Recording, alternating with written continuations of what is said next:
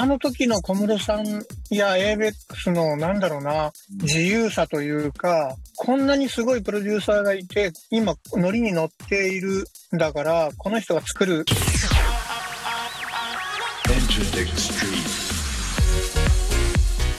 エンターテックストリート。皆さんこんにちは。エンターテックエヴァンジェリストの山口のりかずです。え毎週お届けしてきた、もう去年の2月からなんで、約1年毎週お届けしてきたんですが、ちょっと一周空いてしまいまして申し訳ありませんでした。ちょっと大阪出張、僕大阪音楽大学の特任教授になってミュージックビジネス専攻を作ったよってお話はしてきたんですけど、ちょっとその初の高校生向けのイベントなどがあって、えー大阪出張したりちょっとバタバタして一応レコーダーは持ってったんですけど、ちょっときちっとお話しすることができませんですいませんでした。その代わりと言ってはなんなんですが、えーそのイベントに元 ABEX マネージメント社長の伊藤博明さんをいらしていただいて、二人で対談みたいなことをやったんですけど、まあ、非常に面白かったので、で、そのイベントも面白かったんですけど、その前後のね、新大阪からのタクシーの車中とか楽屋話もむちゃくちゃ面白かったんで、東京帰ってきて改めてポッドキャスト用に二人でズームで対談をして、その模様をポッドキャストに流すという、えーエンターテックストリート初のゲストということで、えーやってみようと思いますので、ぜひお楽しみにしてみてください。では、どうぞ。今日は僕のポッドキャストに初のゲストが登場ということで、ティアブリッジ代表の伊藤博明さんに、ズームで今お話をしております。よろしくお願いします、伊藤さん。お願いします。大阪までわざわざありがとうございました。とんでもない、とても楽しかったです。元はい。ABEX マネージメント社長という肩書きも含めて、ガーンと伊藤さんに言っていただいて、この間初めての高校生向けのイベントのゲストでいらしていただいて、客員教授としてお話を伺ったと。はい。皆さんとても喜んでました。すごいよ。あ、そうですか。でもあれですね、本当にこの間ありがとうございます。話してて、あの、YouTube でも流して評判良かったんですけど、まあ普通これから大学に入る人って、17歳とか18歳の高校生じゃないですか。うん。これからそこで音楽ビジネスやる人って、もう可能性しかないよね。いや、本当に、あの日もそんな話をしましたけど、うん多分、僕らの時代とは今もう丸々変わってきていて、来ていてというかもう変わってますよね。そして今からこの先5年って、多分日本のエンタメ業界、音楽業界、そういったものがもう多分いろんなシステムも含めてガラリと変わらざるを得ない状況なので、はい。今これから仕事をしようっていう人は、多分面白くてしょうがないんじゃないですかね。しかもさ、今から入るやつだって就職するの5年後じゃん。はいはいはい。多分既存の音楽業界の人がすごく苦しむいろんな変、ね、僕らはうん一応そのデジタル先取りしようとしてるつもりではいるけど、やっぱり過去のいろんなものも持ってるから変わるのはそれなりに結構摩擦係数というか負荷はかかるじゃないですか。ね、5年ぐらい経つと大体それが整理ついて、うん。そこで社会人になるって羨ましいですよね。いやー、羨ましい。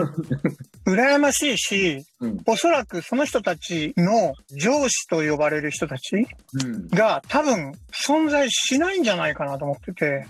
というのは今すでにいる、この業界にいる人たちっていうのは、今までの習わしというか、そういうシステムにもうどっぷり使っちゃっていて、新しい音楽だとか作品だとか、新しいシステムに、じゃあどうやったらみんなが喜ぶのかとか、聞いてる人や見てる人たちが楽しんでるのかっていうことを理解できない人たち？うん。なので、これからの人たちっていうのは、それを分かっている者同士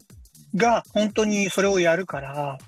それを聞く人たちっていうのは、もちろん上の方もいる、当然いると思いますけど、その世代を中心に下になっていくとなると、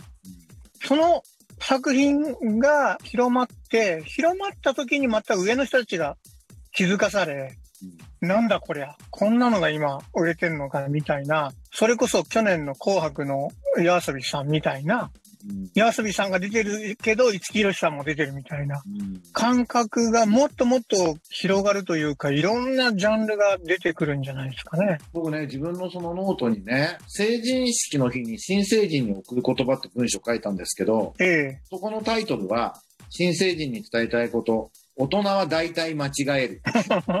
で、結局、もうこれからデジタルファースト、デジタルネイティブとか言い方しますけど、うん。特にコンテンツビジネスとかエンタメビジネスだと、その、生まれた時からスマホを使ってる人の方が有利なわけじゃないですか。うん皆さんが社会に出た時に自分の上司だったり、先輩、親だったり、そういう人たちが何か判断した時に、なんかおかしいなと思ったら、この僕の言葉を思い出してくださいと。やっぱり日本、うん真面目な子ほど、ね、やっぱ先輩はとか年上の目上の人は、ちゃんとしてる目上の人を立てなきゃって感覚ってみんなあるじゃないですか。うん。その時に、大体大人間違えるじゃないですか、デジタルうん。で、君らが全部じゃないけど、大体正しいよってすごい伝えたいなって今思ってて。うん。今の伊藤さんの話もまさにそうだなと思うんですよね。そう、そこに今の業界の人たちが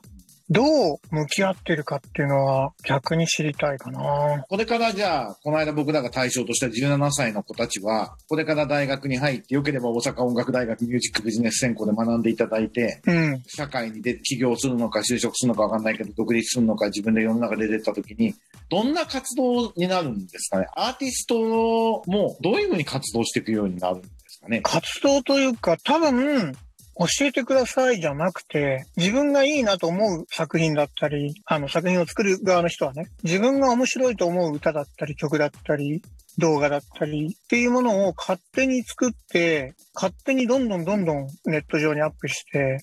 それをまた面白いと思う人たちが集まって、みたいな、なんかその、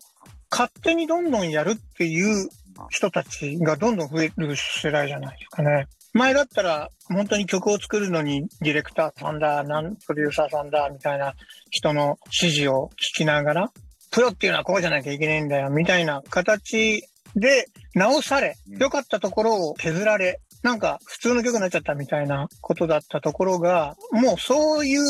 その余計な言う人はいなくなって、俺これが楽しいんですよ。俺この曲が好きなんですよ。って思って出して楽しむような人たちが、次の学生とかになってくんじゃないですかね。そうだ、最初に聞こうと思ったら、その伊藤さんのプロフィールをね、リスナーの方にお伝えしないといけないんですけど、うん ABEX がまだ社員50人以下の頃に ABEX に入社して、ええ、やっぱり最初の大きなキャリアは小室哲也さんのマネージャーですよね。はい。何年ぐらいやられたんでしたっけ？僕はね、4年弱かな。TRF のアルバムが遅れに遅れて、発売前1ヶ月で7曲レコーディングしなきゃいけない。ああ、グローブね。あグローブだ、ごめんなさい。グローブのうんレコーディングをしなきゃいけなくなってる時にマネージャーをやらされ、なんとかアルバム納品したと思ったらいきなりアメリカに小室さんと一緒に住めと言われたんですよね。そうです。むちゃ昔っぽいけど、むちゃくちゃだけど、それはそれでなかなかダイナミックでいい体験でしたよね。